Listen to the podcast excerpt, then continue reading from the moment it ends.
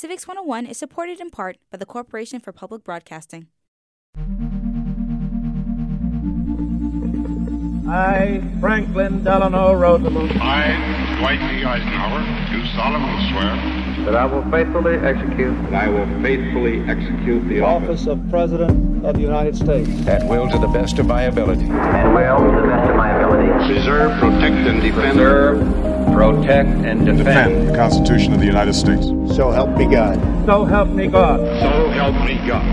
Congratulations, Mr. President.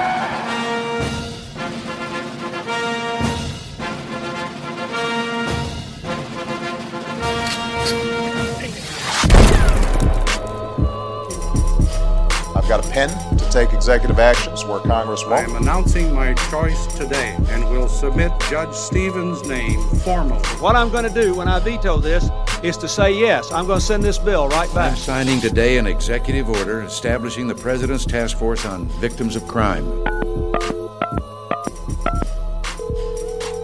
A ring a ding ding. What if the president picks up? Please continue to hold. What on earth is this? I called the president to make a comment, and I was on hold for about 20 minutes. It starts off the same way, huh? Much like presidencies. It's got hope at first, comes along with a little trouble on the way. But the next thing you know, a volunteer will answer take my comment to the president. All comment line volunteer operators are currently assisting other callers. so, did a volunteer actually end up talking to you? Yes, one did, and she told me that my comments would be delivered to the West Wing. Hmm. Because no office is untouchable by the American citizen. I hope. I'm Nick Capodice. I'm Hannah McCarthy. And this is Civics 101, our starter kit series. And today we are tackling the most powerful job in the world, or, as President James K. Polk put it, no bed of roses. We're talking about the executive branch. It's one of my favorite questions that a listener submitted. What does the president do? So when I think of the executive branch, of course, the first thing I think about is the president. But there is so much more. I spoke with Lisa Manheim. She's a lawyer and professor at University of Washington School of Law and co-author of The Limits of Presidential Power. The executive branch has about has a, uh, several million people working in it, and there are about two million people who work as civilians within the executive branch, and then there are about two million people who work in the military. Over 4 million? Yeah, and the president is at the very top. The Constitution gives the president the power to execute the laws. And one way of understanding what that is is it is the power to take the laws that Congress has passed, and they might relate to food safety or education or national security, and um, those laws need to be executed. They need to be carried out and enforced. And so the president, via the Constitution, has the power to execute those laws. And what that refers to in practice is really helping to oversee a an executive branch that consists of literally millions of people um, who are doing the work of carrying out those laws passed by Congress. So this includes federal law enforcement. This is like the FBI and the Department of Justice employees, but also every member of the civil service. This is every post office worker, every national park employee. And by contrast, the legislative and the judicial branches each have about 30,000. The executive branch is the single largest employer in the world, twice as many employees as Walmart. There are hundreds of agencies that fall within the 15 departments of the executive branch. All 15 of these departments can, should, and will get their own episode. But just so you know them all, you know I'm a sucker for a good mnemonic, right, Hannah? I do. Here's a super impractical one that I adore. See that dog jump in a circle, leave her house to entertain educated veterans' homes. See that dog jump in a circle, leave her house to entertain educated veterans' homes. Now you're on the trolley. S T D I A C L H H T E E V H, 15 federal departments in the order of their creation. S, State Department, handling our relationship with foreign countries. T, Treasury, they make the money, they collect taxes, they include the IRS. D, Defense, that's our largest department. J. Justice. They enforce the laws, they protect public safety. This includes the FBI and U.S. Marshals. I. Interior. Manages the conservation of our land. This includes the national parks. A. Agriculture. USDA. They oversee farming and food. C. Commerce. They promote our economy and they handle international trade. L. Labor. Our workforce. H. Health and Human Services. That includes the FDA and the CDC. They also manage Medicare and Medicaid. H. Housing and Urban Development. HUD. They address national housing needs. T, transportation, that's federal highways and the Federal Aviation Administration. E, energy, the DOE. They manage our energy and they research better ways to make it. The next E is education, you know what they do. V is Veterans Affairs, benefit programs for uh, those who've served in the military. And finally, Homeland Security, whose job is to prevent and disrupt terrorist attacks within the United States. Right, Homeland Security, that's the newest one, Yeah. right? It was just after September 11th. Right. And the president hires with the Senate's approval and fires without necessarily political appointees to these departments. Okay, wait, before you jump into the president, I think that you are missing something. What? Oh. Right. The vice president. All right. To be fair, it's easy to overlook the vice president because the job just doesn't come with a lot of official duties. The Veep is next in succession in case anything happens to the president, a heartbeat away from the Oval Office. They also serve as president of the Senate, breaking tie votes when necessary, and that's happened about 270 times. And they preside over non presidential impeachment trials. Um, interestingly, when it's a presidential impeachment, it's the Chief Justice of the Supreme Court that runs the trial. Can you imagine that? And then over the last century, the role of the vice president has shifted a bit more towards domestic and foreign policy and sort of less sitting in that seat in the Senate as the president. Okay, thank you. So we've talked about the millions in the executive branch, but what does the president do? Okay. There are constitutional powers of the president, as well as more political powers. So let's start with what's written on the parchment. Here is Lisa Manheim again. The Constitution creates the office of the president, um, but it sort of surprisingly has relatively little to say in the actual text about the range of different powers that a president, in particular a president these days, um, has and is able to execute. That being said, there are the Constitution does include a relatively short list of specific powers that it grants to the president, and three of the most important relate to um, laws that Congress pass, uh, who's appointed in the federal government, and then finally um, issues that relate to foreign affairs or to the military. The first of those three powers is signing bills into law or vetoing them. Right, which Congress can override with a two thirds majority in both houses. The second is appointing people to powerful positions in those 15 departments. Yeah, including Supreme Court justices. There are about 4,000 positions that the president appoints, 1,200 of which require Senate approval. Okay, and the third, the foreign affairs and the military, that's forming treaties with other nations and being commander in chief of the armed forces. Right, and there's one more constitutional power that the president, quote, shall from time to time give the Congress information of the state of the Union, which they used to call the annual address. And it used to be a written administrative report on what all the many executive employees have been up to. But radio and television have altered it to the State of the Union that we know and love today. Mr. Speaker, the President of the United States. Always thought that when you look at it on the page, right there in Article 2 of the Constitution, for a job that's called one of the most powerful in the world, there aren't that many powers, and they're all checked. The president appoints nominees, but the Senate approves them. The president can create or sign treaties, but two thirds of the Senate has to concur. Did the founders intentionally make it a not very powerful position? Well, let's duck into that hot room in Philadelphia at the Constitutional Convention, because they all knew they wanted an executive branch, which the Articles of Confederation did not have. And they were like, we want someone like the guy running these proceedings, someone who can also lead the troops into battle, like General George Washington, like that guy. So they picked the candidate and then they wrote the job description. Yes. And that's one reason for our unique way that the branches divvy up war powers. The Constitution, if you want to talk about separation of powers, checks and balances there, you know, has given Congress, so the people's branch, right, and the people's house, the ability to declare a war. This is Kathryn DePalo. She's a political science professor at Florida International University. And that is very specific language, but also gave the President of the United States the power as commander in chief. And so once Congress declared the war, the president then was supposed to lead the troops, if you will. But that really hasn't happened at all. I mean, the last time we declared war was in World War II. There has been a consistent give and take between the legislative and executive branches when it comes to war. One of the things I find absolutely fascinating is the War Powers Resolution or the War Powers Act of 1973. And that was sort of the height of Vietnam. Um, everyone hated this war, uh, including members of Congress. Under the Constitution, you can end the war.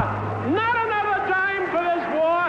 Stand up and do your constitutional duty. And so, what they wanted to do was try to take power away from the presidency. And so, they passed this law that basically says the president cannot unilaterally send troops wherever he wants to, just because he's commander in chief. You know, the president has to inform Congress within 48 hours. Congress, within a 60-day period, has to decide if they want to continue with this war and continue to fund this this particular war. But a lot of wars, aside from some of our recent wars, certainly in Afghanistan and Iraq, uh, really wrapped up very quickly. Uh, you know, we didn't declare war, you know, when we went into Iraq the first time, and so the president really has a lot of the ability to send the troops and then say to Congress, oh, well, what are you going to do now? Right? These troops are here. So there's a lot of these things that are extra constitutional that uh, would suggest there's a strict separation of, of powers here. But really, especially with the, the President of the United States in reality, can do a lot. It sounds like we are getting into the territory of executive branch loopholes. Did you ever see the Saturday Night Live parody of the I'm Just a Bill song from Schoolhouse Rock with the executive order? No. It's called an executive order. I'm an executive order, and I pretty much just happened. Well, I think human nature is we always seek out those loopholes, right? So, so of course there there are certainly loopholes, and you know to talk about the presidency, certainly to go around Congress, uh, you know, especially if the president's having difficulty getting Congress past desired legislation, the president, as the chief executive of of the executive bureaucracy, can issue executive orders and basically make a whole lot of changes. You know, President Obama couldn't get some immigration policy passed through Congress, so he signs executive orders like the Dream Act, uh, which which kept a lot of these kids who had graduated from um, American high schools to be able to stay here, and that's an order really to uh, to the the executive branch and to um, and to ICE, and so you can essentially make a lot of policy in those particular ways. To be official, executive orders need to be signed and recorded in the Federal Register, and each of them gets an official number. I love executive orders, they're fascinating, and every single president has issued them with the solitary exception of William Henry Harrison. To be fair, he did die 31 days into office. He he probably would have done a few. We will, ne- will never know for sure. George Washington, he did eight. Lincoln's Emancipation Proclamation, January 1863, was technically an executive order. The record for those so far is FDR, Franklin Delano Roosevelt, 3,522 executive orders. One of those, uh, Executive Order 7034, created the Works Progress Administration, one of the primary ways FDR sought to combat the Great Depression. But as of very recently, determining what is an executive order has become a bit muddy. When President Trump publishes a tweet, there's an argument that that is itself an executive order. It's not a formal executive order, it's not being published in the Federal Register, but legally speaking, if the president issues a clear direction and does so in the form of a tweet, that has the same legal effect as a formal executive order that's published in the Federal Register. So, executive orders are just the president telling the people of the United States and all three branches of government their instructions? Yes. And these executive orders can still be blocked by the Supreme Court or by Congress if they pass a bill invalidating the order. And executive orders are different from executive agreements. Those are agreements that the president enters into with a foreign country.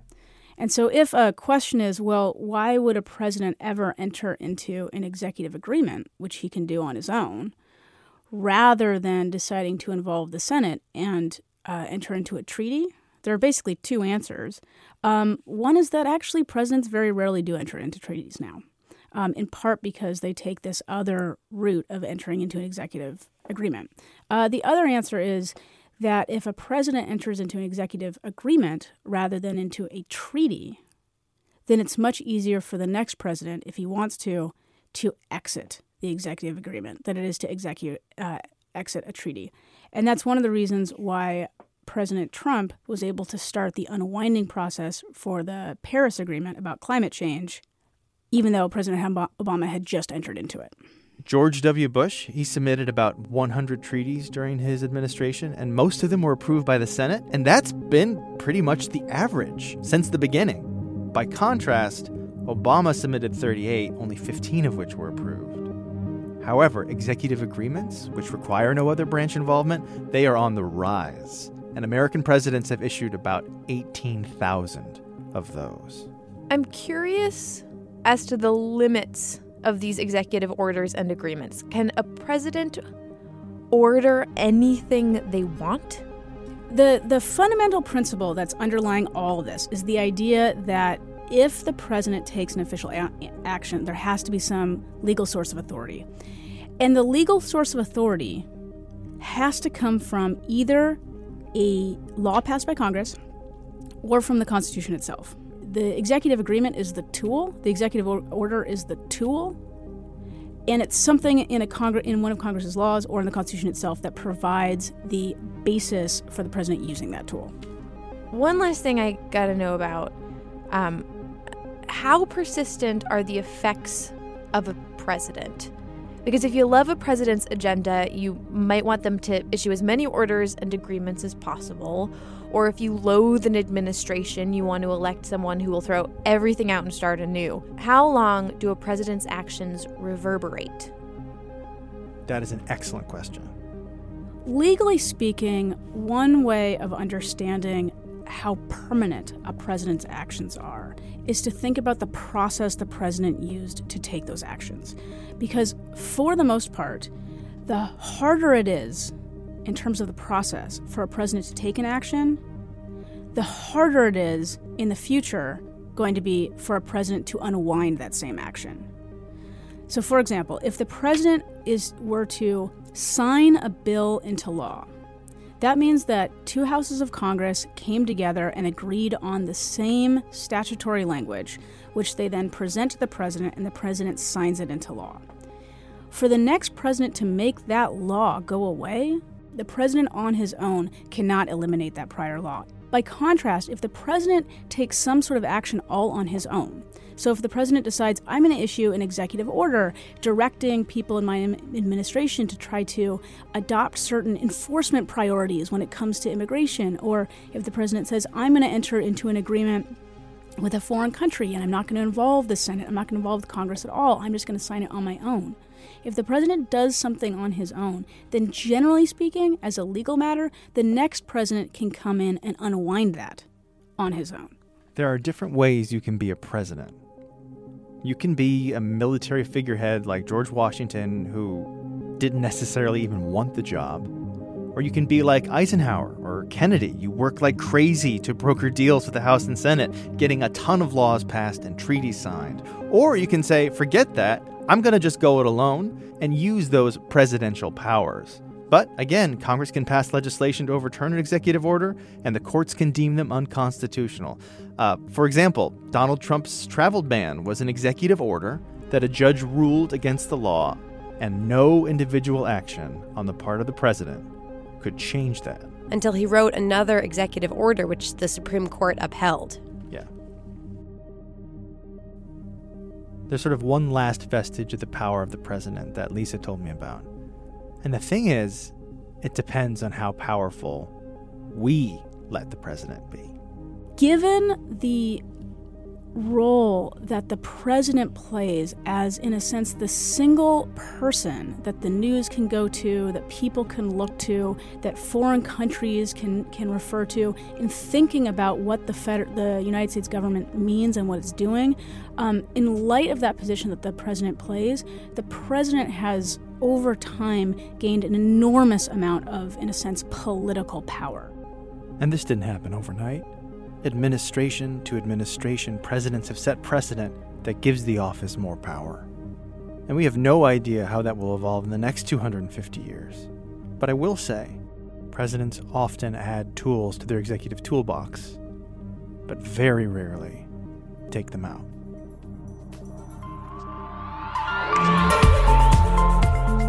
Well, that'll just about do it for today's episode on the executive branch. Today's episode was produced by me, Nick Capodice, with you, Hannah McCarthy. Thank you. Our staff, you're welcome. Our staff includes Jacqui Helbert and Ben Henry. Erica Janik is our executive producer, which means she executes the episode. And Maureen McMurray's job description was written after she was hired. Music in this episode is by Supercontinents, Pictures of a Floating World, Bizou, Daniel Birch, Chris Zabriskie, Ask Again, Asura, and the United States Coast Guard Band. This here is Tone Ranger. Civics 101 is made possible in part by the Corporation for Public Broadcasting and is a production of NHPR, New Hampshire Public Radio. And don't you forget, you too can call the president to make a comment 202 456 1111. The expected wait time to speak with an operator is currently greater than eight minutes. A little rain early next week, but the weekend should be good with clear skies and highs in the high 70s and low 80s. Monday seems to be foggy and humid with a high of 81. Rainy week coming up, June showers. Bring desperate hours.